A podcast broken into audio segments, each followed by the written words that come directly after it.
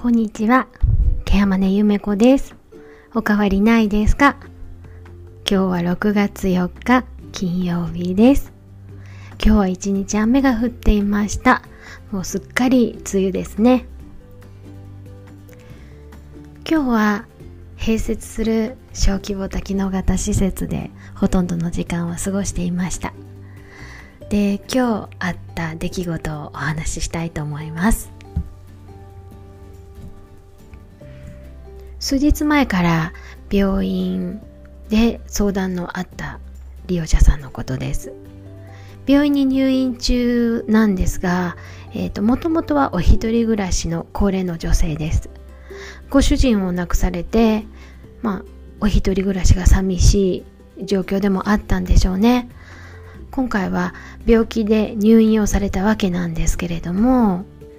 誰かと話をしたいということで話し相手を探し回るわけなんですね。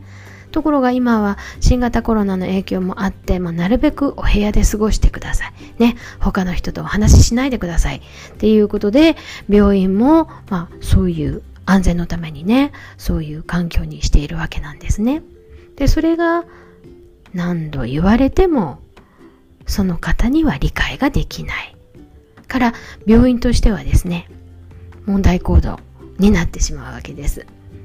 でもできればお家に帰っていただきたいんだけれども、まあ認知症もあるし、まあ独居でもあるので、まあどうしようかということで相談があった方でした。娘さんと息子さんがいらっしゃるんですが、いずれも遠方にお住まいです。で、もちろん今回ね、退院に合わせて娘さんもあの帰ってきてはいただいたんですけれども、あのずっとずっと一緒にいることはできないということで、退院と同時に、まあ、なんとかちょっと泊まりでお願いできないかなという依頼がありました。で、実は今日が退院の日で、今日からまあ退院してこられてうちに泊まるという予定で来られた方です。初めてお目にかかった彼女はもう非常に一見しっかりされていました。でも実はね、やはり短期記憶が保持できない認知症の症状もしっかりとある方なんですね。なのでもちろん娘さんや息子さんの心配もよくわかる方です。でも何より彼女は退院してこれた。そして入院中寂しくて寂しくて誰とも話ができなかったのに、ここに来たら話をする人がいるということで非常に喜んでくれました。私は日中そこにいたので、えー、まあいろいろレクとかね今日はお花を飾るというレクレーションを一緒にしていたのであの本当になんだろう芳醇なバラの香りに包まれながら楽しい時間を一緒に過ごしました。彼女は、まあなんていいとこに連れてきてもらったんやろう、よかったてとても喜んでいたので、まあなんとかなるのかななんて思いながら、まあ、えー、夕方になって私は自分の事務所の方に戻ってきたわけですね。で、えー、夕方遅くに現場の方から電話がかかってきました。えー、今日来られた〇〇さんなんですけど、落ち着きがなくなってます。まあ、夕暮れ徘徊の時期に、時間でもあるので、もう帰るっておっしゃられてますうん、じゃあまあ、なんとかご本人と話をしながら、ちょっと、あの、持たせてもらえるっていうことで、何度かやり取りをしていました。で、実際には、えっ、ー、と、その利用者さんの担当はね、私ではなかったんですけども、ちょっと心配にもなりまして、えー、夕方遅くに、また、事業所の方に戻っていきました。でそこではね、えっ、ー、と、責任者の人と、えっ、ー、と、そこの地域密着のケアマネージャーの方が結構ケラケラと笑いながら、もうしょうがないなーって、私も年取ったらごねたろっていう風に笑いながら帰り自宅をしていました。え、どうなったんって聞くと、もう帰りたいって言うからもう返すことにしましたって答えるんですよね。あの、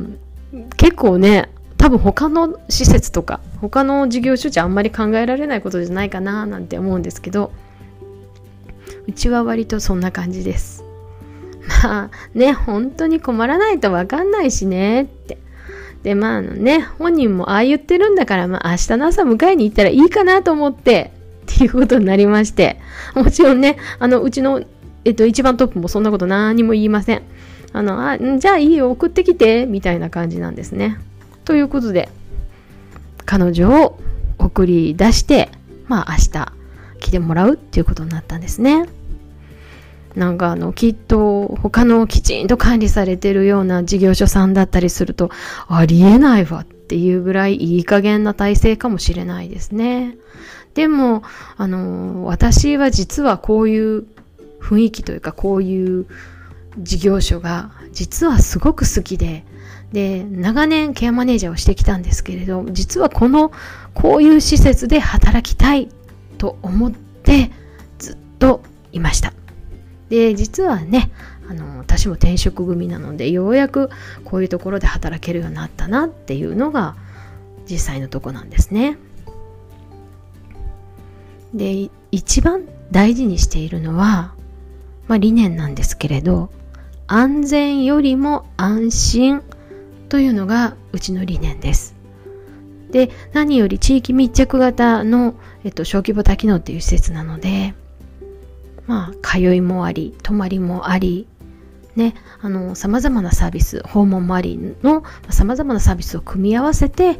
まあ、ご本人が住み慣れた自宅で長いことお住まいできるように、まあ、最後まで暮らし続けられるようにっていう、そういうところなので、もう本当に臨機応変というか柔軟というかね、あの、森上さんの思いがそこまであるんだったら、まあ一旦それやってみようよっていうところで、もうはっきり言って、もう利用者さんの力信じちゃってるっていうところがベースかなと思います。で、何よりね、管理された環境の中で生きるより自分らしく生きたいとかあるいは自分は大事にしてもらってるんだって感じながら生きていくっっていうことが最優先されるそういう環境かなと思っています。ね、なんかあの自分とこ褒めてるみたいですごく嫌なんですけれどこれってあのうちの事業所だけじゃなくて本当誰もが人としてそういう思いって持ってるんじゃないのかなと思うんですよね。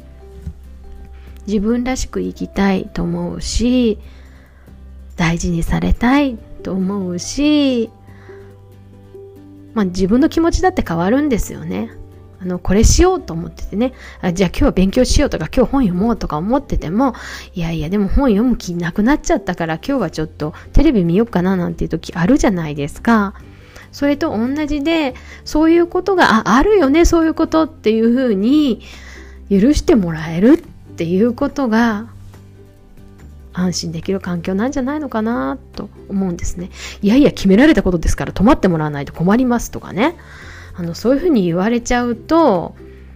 なんかすごく自分が管理されてるって思うしあなんかしんどいよねってまあ最初はよくてもねだんだんなんかそれが辛くなってくるんじゃないのかなって思うんですよね。安全よりも安心っていう言葉って実はものすごく危うい言葉だかなという気もしています。けれどそれを叶えるための例えば徹底した安全管理であったりあるいは質の担保というのができるのであれば私は実現可能なんじゃないのかなと思います。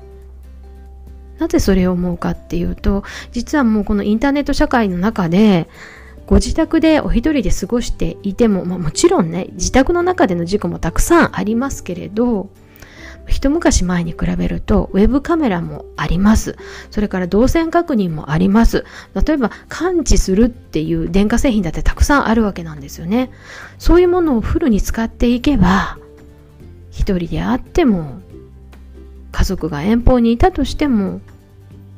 安心して生活できる環境って整えられるんじゃないのかなと思います。もうそれだけの技術っていうものを人間は作り上げてきたと思うので、そういうものをしっかりと私たち介護の現場が使いこなせていけば、人はもっと暮らしやすくなっていくんじゃないかな、なんて思っています。で、えー、帰り際にね、笑いながらケアマネージャーと、まあ、その利用者さんがお話ししてるんですよね。えー、今日泊まるって言ってたのにね、っていうふうに、ケアマネが、まあ、ちょっとね、あの、言ってたんですよね。そしたらね、あの、利用者さんが、そうやで、それはわかるけどな、まあ、私からしてみ入院しとったんやね。家に帰りたいやんかって言ったんですね。もうおっしゃる通りです。その通りです。私でもそう言いますって思うじゃないですか。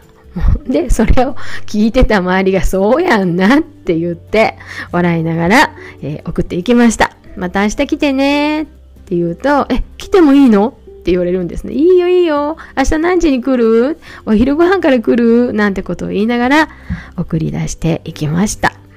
えー、まあ、こういう介護環境も実はあるんだなっていうことも、まあ、たくさんの人に知ってもらえたらいいのかななんて思います。介護って大変そうな環境でもあるんですけれど、実は楽しい環境のところもあるんだなっていうことも知っておいていただけたらなと思いました。今日はこんなお話でした。最後まで聞いてくださってありがとうございました。ケアマネゆめこでした。また来ますね。